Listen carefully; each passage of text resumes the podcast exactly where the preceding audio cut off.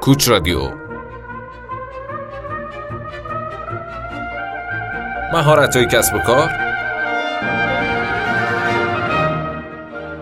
سرسختی یک کارآفرین فقط زمانی منجر به موفقیت میشه که مسیر درست و با ابزارهای درست طی کنه.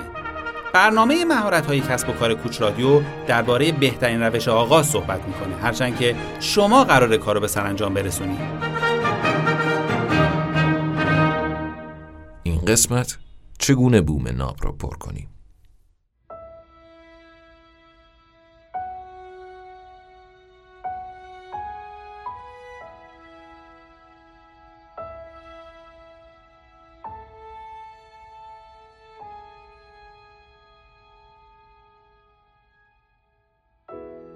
اولین چیزی که با شنیدن عبارت بوم ناب به ذهن می‌رسه بوم مدل کسب و کاره.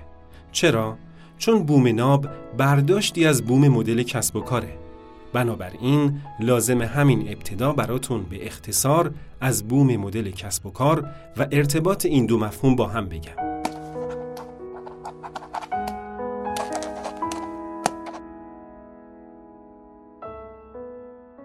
بوم مدل کسب و کار یه ابزار مدیریتیه که توسط الکساندر اوستروالدر نظریه پرداز، نویسنده، گوینده، مشاور و کارآفرین سوئیسی ابداع شد و به استارتاپ ها کمک می‌کرد که بتونن کسب و کار خودشون رو توصیف کنن و به چالش بکشن.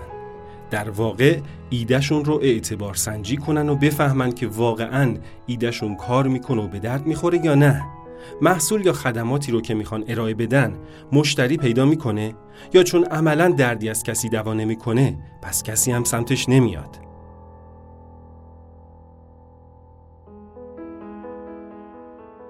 این بوم یه ابزار بسری شامل نه قسمت یا بلوک یا خونه یا هر اسمی که می‌خواید روش بذارید که با پر کردن قسمت های مختلفش یه کارآفرین بالقوه یه مدل مکتوب اولیه از تصور یا ذهنیت اولیه خودش به دست میاره. ایراد اساسی و همهگیر بین کارآفرینا همینه. ایده هاشون رو توی ذهنشون نگه میدارن. گاهی اوقات با هیچ کس هم در میون نمی‌ذارن مبادا ایدهشون دزدیده بشه. بعدم به احتمال خیلی زیاد فرضیات و تصورات احتمالا غلطشون رو تو همون ذهنشون تایید کنن و کلا مسیر رو اشتباه برن. و نهایتا با تحمل هزینه های بعضن سنگین زمانی و مالی ایدهشون رو رها کنن و برن سراغ ایده بعدی. تازه این مدل خوشبینانشه چون بعضیا کلا ماجرا رو ول می‌کنن و بیخیال کارآفرینی میشن. در صورتی که اولین اقدام اصولی برای شروع استارتاپ اینه که ایده های توی ذهنتون رو روی کاغذ بیارید گفتم کاغذ کاغذ و قلمتون کنارتونه؟ Yes, sir.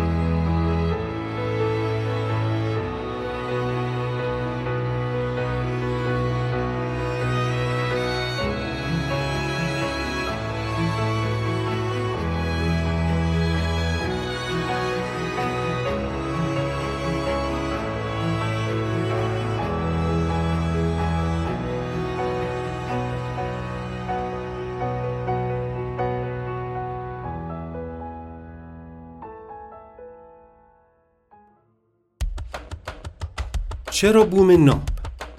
خب همین اول بگم که بوم مدل کسب و کار به کسایی که اول مسیر شکل گیری استارتاپشون هستن توصیه نمیشه چرا؟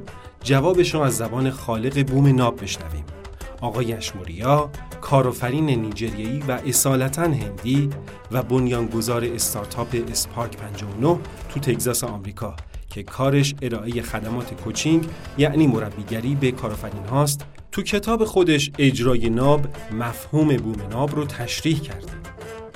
من اولین بار در می سال 2009 با بوم مدل کسب و کار آشنا شدم و استارتاپم رو باش مدل کردم. اما دیدم بعضی قسمت های بوم به درد استارتاپ هایی که تازه شروع کردم و هنوز ایدهشون رو اعتبار سنجی نکردن نمی‌خوره. پس کاری که کردم این بود که خودم دست به کار شدم و تو بوم دست بردم. بعضی قسمتاش رو حذف و قسمت های جدیدی رو بهش اضافه کردم. اسم بوم جدید رو هم گذاشتم بوم ناب.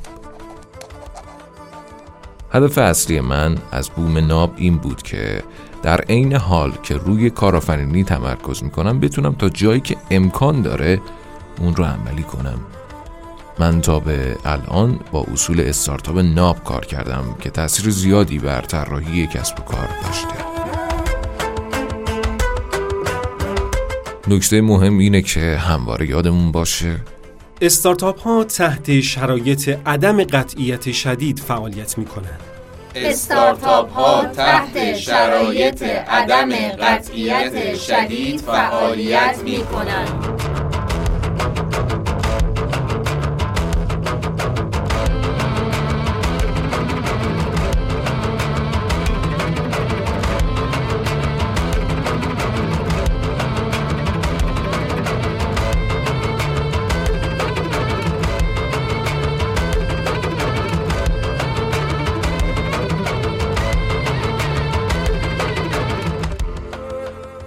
بعد از این اشموریا از عدم قطعیت و ریسک میگه و اشاره می‌کنه که ریسک حالتی از عدم قطعیت که بعضی از احتمالات توش منجر به ضرر میشه. خب به نظر می‌رسه که در واقع اش داره به مفهوم خطر و ریسک اشاره می‌کنه. یعنی عدم قطعیت می‌تونه خطرناک باشه. و خب ریسک هم که احتمال ایجاد ضرر و زیان ناشی از یه خطره. پس در واقع اون داره میگه پیشروی بر اساس احتمالاتی که بالاترین ریسکو دارن می‌تونه به استارتاپ ضرر بزنه یا حتی کلا نابودش کنه. بنابراین شما باید همه ایده هاتون رو اعتبار سنجی کنید. اعتبار سنجی یعنی شما بفهمید نهایتا ایدهتون به محصول یا خدمتی منتهی میشه که کسی اون رو بخواد. و بعد با استفاده از این اعتبار سنجی مدل کسب و کارتون رو ایجاد کنید و نهایتا طرح کسب و کار یا همون business plan تون رو بنویسید و برید سراغ سرمایه گذار. هدف نهایی همه کارآفرین هایی که خودشون سرمایه ندارن. پس تفاوت اصلی و کلیدی بوم ناب با بوم مدل کسب و کار اینه که بوم ناب خیلی کارآمدتر عملیاتی تر و کارآفرینانه تر از بوم مدل کسب و کاره. بوم ناب خیلی کارآمدتر عملیاتی تر و کارآفرینانه تر از بوم مدل کسب و کار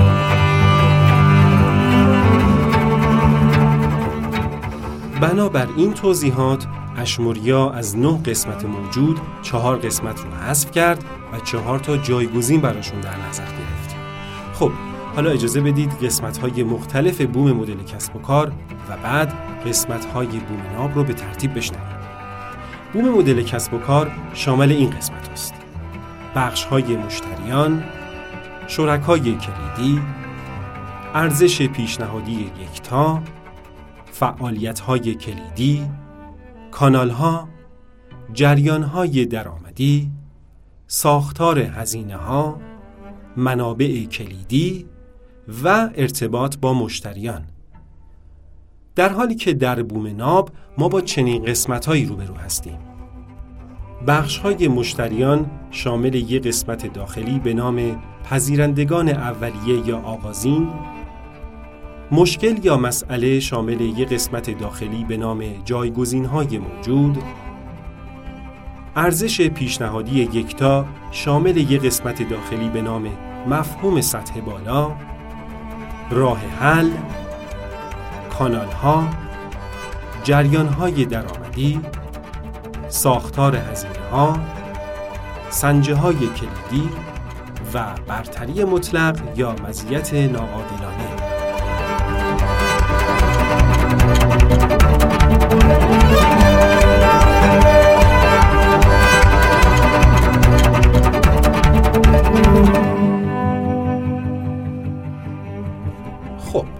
با مقایسه این دو لیست متوجه میشیم که از لیست اول یعنی بوم مدل کسب و کار چهار قسمت حذف شده.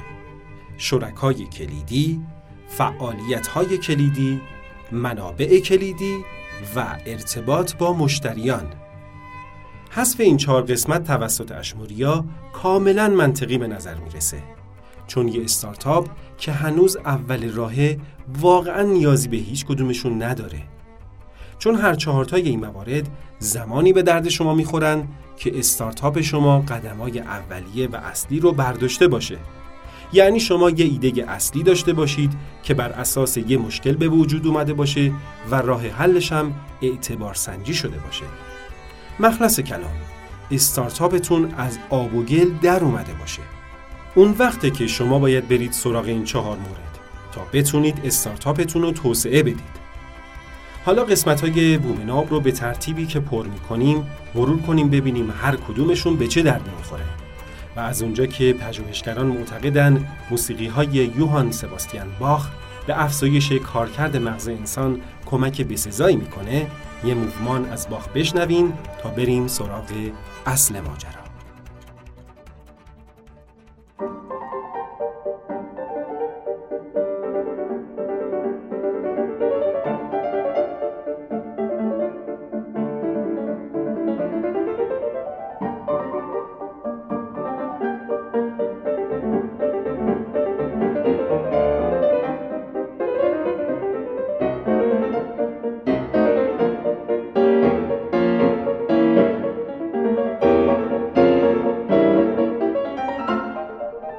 حالا اجزای بومناب رو به ترتیب اولویت پر کردن پی می‌گیریم. بخش های مشتریان. یک. احتمالا زمانی که شما دارید به مشتریان احتمالی خودتون فکر می‌کنین انواع اقسام مشتری میاد تو ذهنتون. بر اساس جنسیت و سن مرد، زن، پیر، جوون، کودک. بر اساس بنیه مالی، فقیر، غنی یا با درآمد متوسط. بر اساس میزان سواد، بی سواد، کم سواد، دیپلمه، لیسانسه، دارای تحصیلات تکمیلی و یا شخصی با بالاترین مدارج علمی و تحقیقاتی.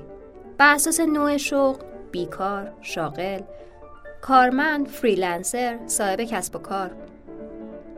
اینا محض نمونه بودن. و شما می‌تونین انواع و اقسام مشتریان رو در حالات بیشتر و متنوعتری دستبندی کنید. خب حالا شما باید بین این بخشا بگردید ببینین کدومشون بیشتری مشکل رو دارن و حاضرن برای حل مشکلشون پول بدن. یا هدف اولیه یک کارآفرین و یا شاید هدف نهایی بعضیاشون و شما با توجه به منابعی که در اختیار دارید یه ارزش رو نشون مشتری بدید و بعد مشکلش رو حل کنید. اینجاست که می‌تونید یه محصول یا خدمت رو به مشتری ارائه کنید. در خصوص ارزش و راه حل پایینتر کامل توضیح میدم. قسمت داخلی پذیرندگان اولیه یا آغازین زمانی که شما می‌خواین ایدهتون رو اعتبار سنجی کنید یه دسته از مشتریا بیشترین کمک رو به شما می‌کنن و شما دقیق ترین بازخوردها رو ازشون می‌گیرین به این دسته میگن پذیرنده های اولیه یا آغازین اینا احتمالا عاشق محصول شما هستن چون واقعا می‌خوان مشکلشون حل بشه. و به دلیل همین علاقه مندی بازخوردهای خوبی بهتون بدن. گرفتن بازخورد از پذیرندگان اولیه کمک خیلی زیادی به درک بهتر مشکل و مسئله و بهبود راه حل ارائه شده می‌کنه. و این باعث میشه در واقع به خودشون برای حل مشکلشون یا رفع نیازشون کمک کنن. و حالا کلا برای اینکه بدونین مشتریا چجوری دسته بندی میشن به این پنج بخش هم دقت کنید یک نوجویان. کسانی هستند که به شدت دنبال فناوری جدیدن و صرفا به خاطر علاقه زیادی که به فناوری دارن. دو پذیرندگان اولیه یا آغازین. اولین کسانی هستند که فناوری رو به خاطر اینکه مشکلشون رو حل می‌کنه میپذیرن. سه اکثریت پیشگام. می‌دونن که فناوری چیز خوبیه اما خب براشون اولویت نیست و احتمالا اول دنبال حل مشکلات دیگهشون هستن. چهار اکثریت پیرو.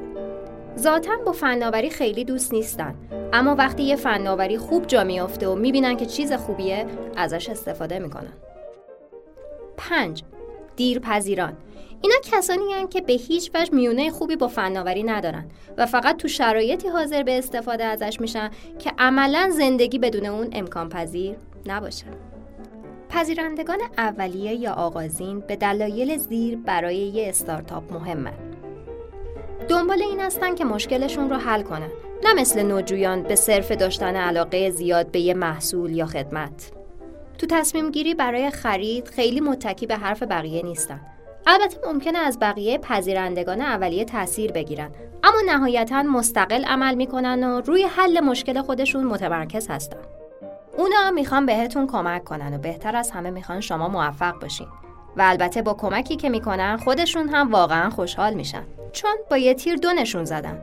هم به بهتر شدن محصول مورد علاقهشون کمک کردن هم به حل مشکل خودشون.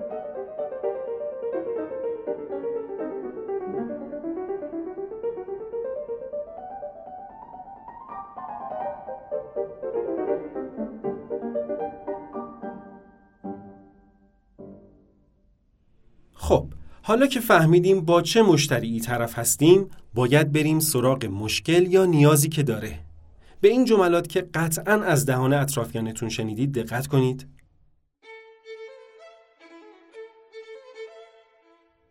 این موبایل پدر منو در آورده. باید عوضش کنم. خیلی کنده. کفشم خیلی اذیت می‌کنه. خیلی پشیمونم که چرا بیشتر پول ندادم فلان برند رو بخرم. نصف شبی داروخونه شبانه روزی از کجا پیدا کنم؟ این اطراف نجاری کجا صندلیمو بدن تعمیر کنه؟ پس بنابراین مشتری یا یه مشکلی داره که می‌خواد حل بشه یا یه نیازی داره که دوست داره سریعا برطرف شه. اولی بیشتر به شکل اعتراض و شکوه و شکایت دومی هم بیشتر در قالب یه سوال خودشو نشون میده. یعنی در کل یه دغدغه ای دارن. تو این مرحله کاری که ما به عنوان کارآفرین می‌کنیم اینه که مشکلات و سوالا رو ببینیم و درست درکشون کنیم. چون درک سوال نصف جوابه. اگه شما درست سوال یا مشکل متوجه نشید کلا مسیر رو اشتباه میرید. علت شکست بیشتر استارتاپ این نیست که اونا نمی‌تونن محصولی رو تولید کنن یا خدمتی رو ارائه بدن. در واقع بیشتر اونا موفق به تولید محصول یا ارائه خدمت میشن. اما از نوع اشتباهش.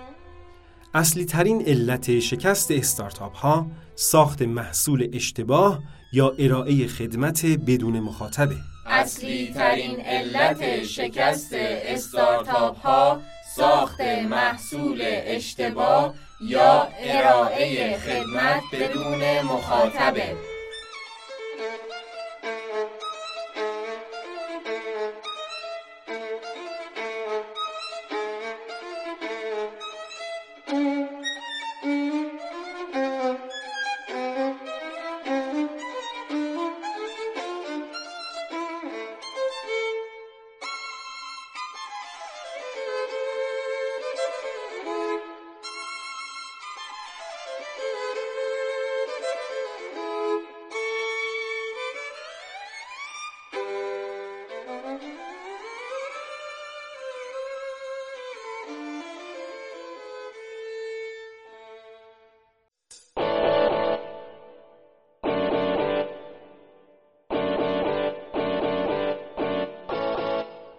بعضی از کارآفرینا منابع خودشون اعم از زمان و سرمایه رو روی محصول یا خدمتی تلف می‌کنن که هیچ کس حاضر نیست ازشون استفاده کنه و پولی بابتشون بده.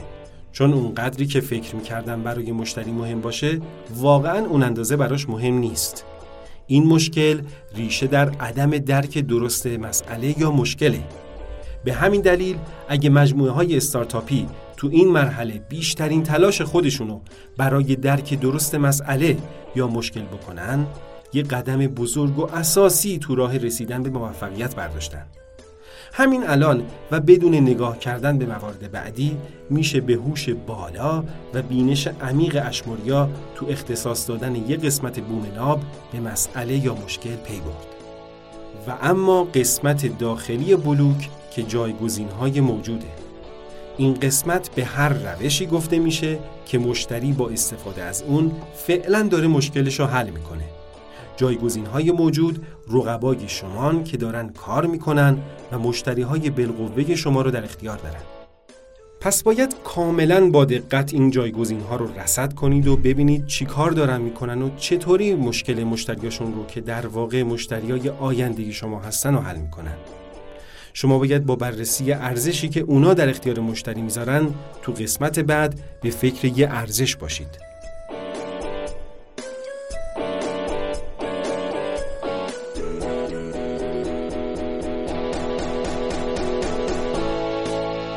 ارزش پیشنهادی یکتا این قسمت در واقع پاسخ به یه سواله چرا شما؟ تمایز شما با بقیه رقبا چیه؟ جوابی که شما به این سوال میدین ارزش پیشنهادی یکتای استارتاپ شماست چرا مشتری باید رقیبتون رو بذاره کنار و بیاد سراغ شما؟ شما چه چیز خیلی خاص و منحصر به فردی دارید که رقیبتون نداره؟ مشتری به چه دلیلی باید برای حل مشکلش به راه حل شما اعتماد کنه؟ این قسمت تقریبا همون شعار استارتاپ شماست و اولین چیزیه که بعدا تو بازاریابی مردم از شما می‌بینن پس کاملا مشخصه که ارزش پیشنهادی یکتا مهمترین قسمت استارتاپ شماست. چون اصلا اساس یه استارتاپ ایجاد یه ارزشه. قسمت داخلیش چیه حالا؟ در واقع مفهوم حرف قبلی. یه عبارت شامل چند تا کلمه محدوده که استارتاپ خودتون رو با یک کسب و کار مشهور یا استارتاپ شناخته شده و جا افتاده توضیح میدین. در واقع اونا میشن یه جور الگو برای استارتاپ شما. مثالی که میشه برایش زد مامان پزه که اسنپ غذاهای خونگیه.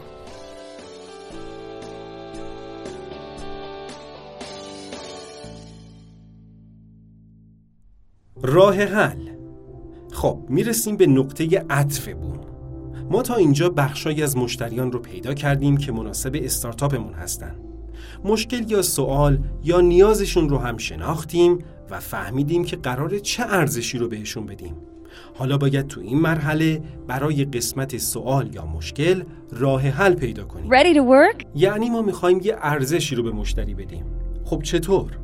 پاسخ به این سوال همون راه حله. به عبارت دیگه شما هر ارزشی دارید قبلش یه چطور بذارید مثلا قراره به مشتری یه سرویسی بدید که تو کمترین زمان ممکن هر غذایی رو دوست داشت براش ببرید در خونش خب چطور قرار این کارو بکنید؟ پاسخ به این سوال میشه راه حل شما. خب باید بهتون بگم اگه همین چند قسمت رو روی بوم آوردید شما آماده ارائه حداقل محصول پذیرفتنی هستید. اشموریا هم تو توضیحات خودش میگه کوچک بودن این قسمت توی بوم دقیقا متناسب با حداقلی بودن محصول پذیرفتنیه.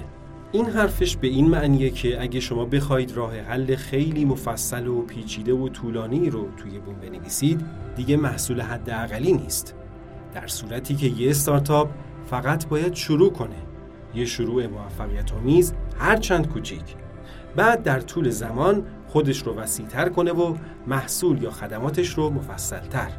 نمی‌دونم شما دیجیکالای 13 14 سال پیش رو یادتون هست؟ یه سایت کوچیک که توش توضیحات فنی راجع به دوربین دیجیتال می‌داد. برای کمک به کسایی که می‌خوان خرید کنن اما اطلاعاتی دربارهشون نداشتن. و بعد به مرور تبدیل شد به فروشگاه و الان این قولی شده که دارید می‌بینید. خب اون اگه یه راه حل مختصر برای حل مشکل خریداران دوربین نداشت و بعد فروش اونها آیا زمان و موقعیت رو از دست نمی‌داد؟ پس بنابراین یه محصول پذیرفتنی حداقلی ارائه کرد و بعد به مرور توسعهش داد. کانال ها کانال یعنی هر چیزی که شما رو به مشتری وصل می‌کنه. یعنی باید هر کانالی رو که ممکنه شما رو به مشتری برسونه پیدا کنید و خوب بررسیش کنید و از بینشون اونایی که واقعا به دردتون می‌خوره انتخاب کنید. کانال انواع اقسام دارن. مستقیم غیر مستقیم. درونی مثل وبسایت شبکه های اجتماعی و بیرونی مثل روش های مختلف بازاریابی اهم از تبلیغات برندینگ و چیزهای دیگه.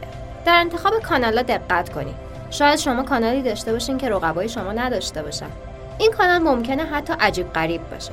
مثلا ممکنه چارچوب استارتاپ شما مدل سی تو سی باشه و بخشی از مشتریان شما خودشون بشن مبلغ شما.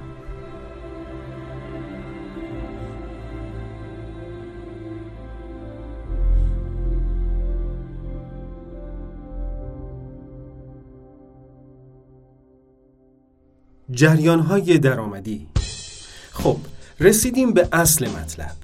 کسب درآمد از استارتاپ ما تو این قسمت شما باید مشخص کنید که قرار چطور و بابت چه چیزی از مشتری پول بگیرید.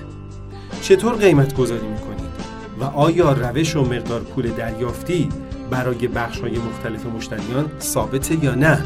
برای هر کدومشون روش و مقدار متفاوت برای گرفتن پول دارید. عنوان این قسمت یه نکته هم داره و اونم اینه که چرا میگیم جریان درآمدی و نه درآمد. جوابش ساده است. شما قراره تو استارتاپتون یه درآمد رو به صورت مستمر داشته باشید و این درآمد قرار نیست با هل دادن یا زور زدن بیش از حد شما باشه. جریان درآمدی رو میشه به یه رودخونه تشبیه کرد که مدام در حرکت و جریان داره بدون اینکه از بیرون فشاری روش باشه برای حرکت. از سرچشمه شروع میشه و دیگه خود به خود جریان داره. پس تمام تلاش شما به عنوان یه استارتاپ باید این باشه که درآمدتون نقطه ای و مقطعی نباشه. جریان داشته باشه و همینطور دائمی باشه. البته شاید اول کار این اتفاق نیفته اما در ادامه حتما باید این حالت پیش بیاد. جریان های درآمدی انواع مختلفی هم دارن. قیمت ثابت پرداخت برای هر بار استفاده اشتراک کارمزد دادن حق امتیاز و رایگان که البته این یکی درآمدزاییش از طریق تبلیغاته.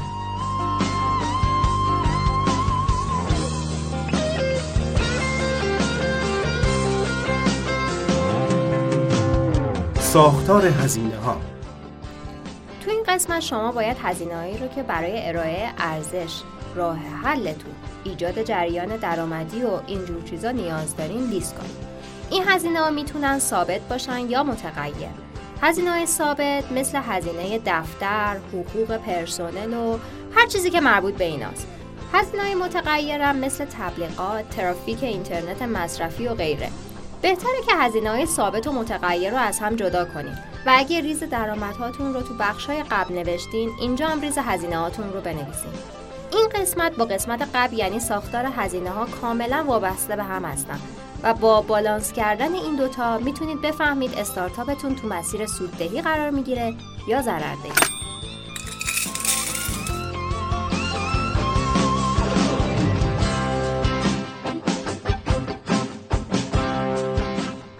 سنجه های کلیدی. حساس ترین قسمت بوم همین. سنجه های کلیدی. یه سری اعداد و ارقام که دقیقا به شما نشون میدن آیا دارید مسیر رو درست میرید یا نه. اگه دارید درست میرید سرعتتون خوبه یا کمه. تو شروع کار هم لازم نیست خودتون رو تو دریایی از اعداد و ارقام غرق کنید. بهتره چند تا سنجه کلیدی بیشتر نداشته باشید. و از اونجایی که استارتاپ روی یه معیار بیشتر نمی‌تونه تمرکز کنه باید نهایتا یه سنجه رو انتخاب کنید و بر اساس اون پیش برید. برای مثال این سنجه ها در مورد یه اپلیکیشن می‌تونه تعداد دفعات نصب اون اپلیکیشن در طول یه ماه باشه. یا در مورد یه وبسایت تعداد بازدیدهای روزانه یا تعداد ثبت های ماهانه.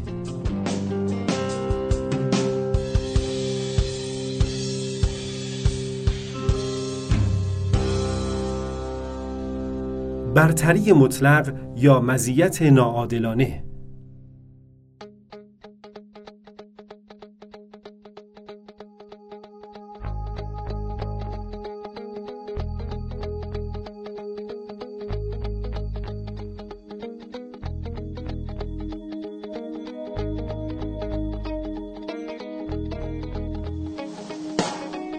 برتری مطلق یا مزیت ناعادلانه. از اونجایی که هر ایده نابی یا بلافاصله و یا بعد مدت کوتاهی کپی یا خریداری میشه شما باید به فکر این باشید که یه ویژگی تو استارتاپتون ایجاد کنید که به هیچ عنوان نشه کپیش کرد یا خریدش. مثلا دسترسی داشتن به یه سری اطلاعات طبقه بندی شده یا داشتن لابی قوی برای دریافت حق امتیاز انحصاری برای واردات یه قطعه خاص الکترونیکی. البته اینو هم بگم که اغلب استارتاپ ها تو شروع کارشون برتری مطلقی ندارن. پس بنابراین قسمت برتری مطلق تو بوم خالی میمونه و شما باید با تلاش زیاد به مرور این برتری رو ایجاد کنید وگرنه به محض رسیدن به یه موفقیت اولیه رقبا و جماعت کپی کننده خیلی سریع شما رو از گردونه رقابت خارج می‌کنه.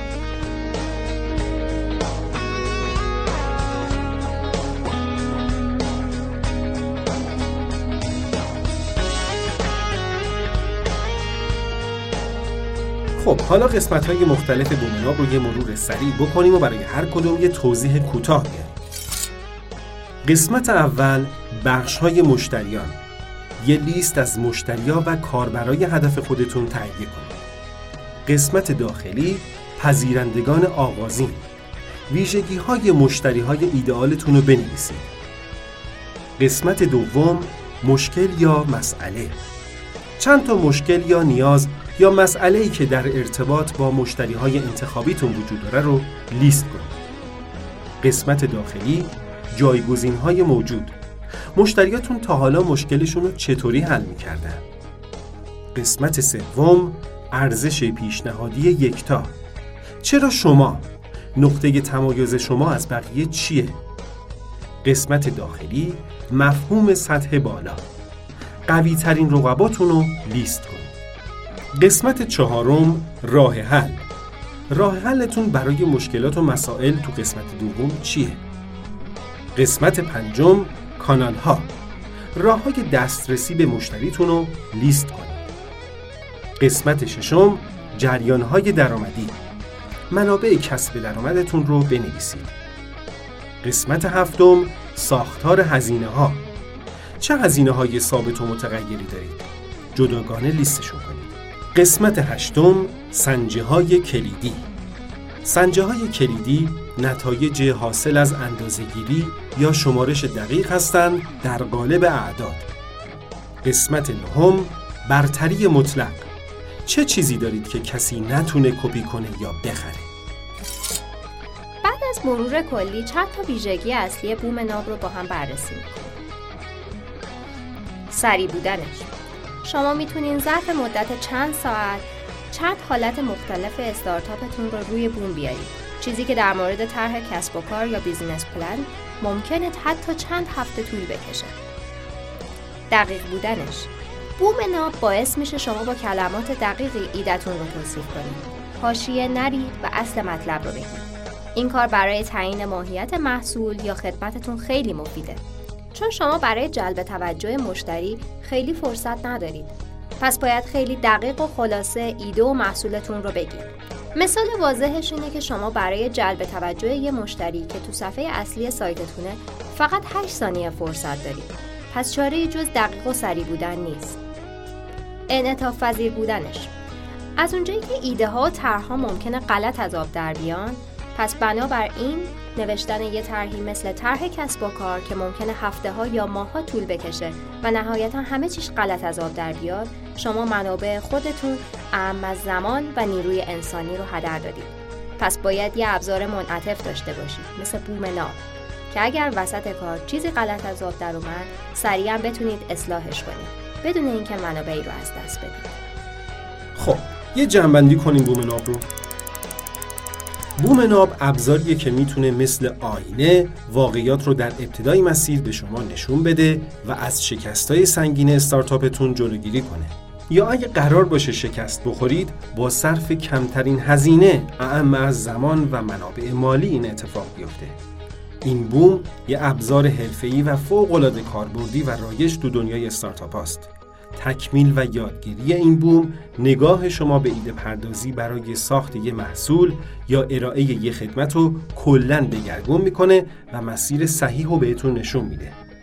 این بوم نه قسمتی با هر قسمت خودش یه بخش از ایده شما رو شفاف سازی می‌کنه. از مشکلی که شما در حال حل کردنش هستید گرفته تا جریانهای درآمدی که قرار استارتاپ شما از طریقشون ایجاد درآمد کنه. برخلاف طرح کسب و کار یا همون business plan که نوشتن و تدوینش کلی زمان بره و هیچ کس هم نمیخوندش منظورم سرمایه گذاره بوم ناب طراحی شده تا به شما کمک کنه یه تصویر واضح از ایدهتون بسازید و با بقیه خیلی راحت به اشتراک بذارید. بازم تأکید می‌کنم ایدهتون رو حداقل با یه نفر در میون بذارید و حتما هم روی کاغذ بیاریدش و با تاکید خیلی زیاد روی بوم ناب این کار رو بکنید. خب ما تو برنامه مهارت های کسب و کار کوچ رادیو امیدواریم با شنیدن این اپیزود کاملا با مفهوم بوم ناب آشنا شده باشید و تو اولین فرصت یه نمونهش رو درست کنید و استارتاپتون رو اصولی شروع کنید. و فراموش نکنید که اگه این برنامه به دردتون خورده به دوستاتون هم معرفیش کنید. زندگیتون همیشه ناب باشه. Try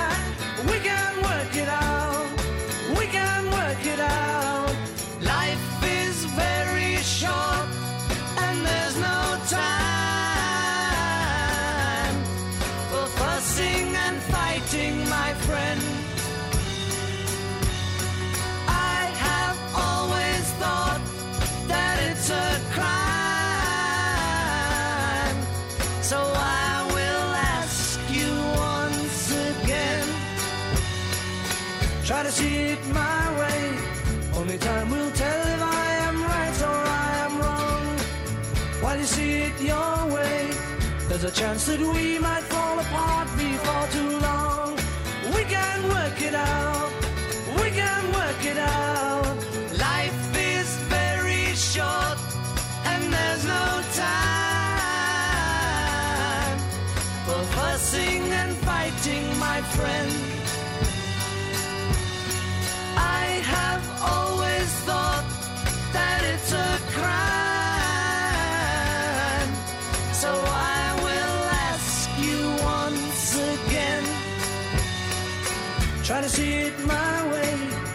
Time will tell if I am right or I am wrong.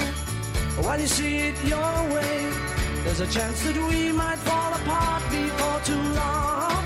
We can work it out. We can work.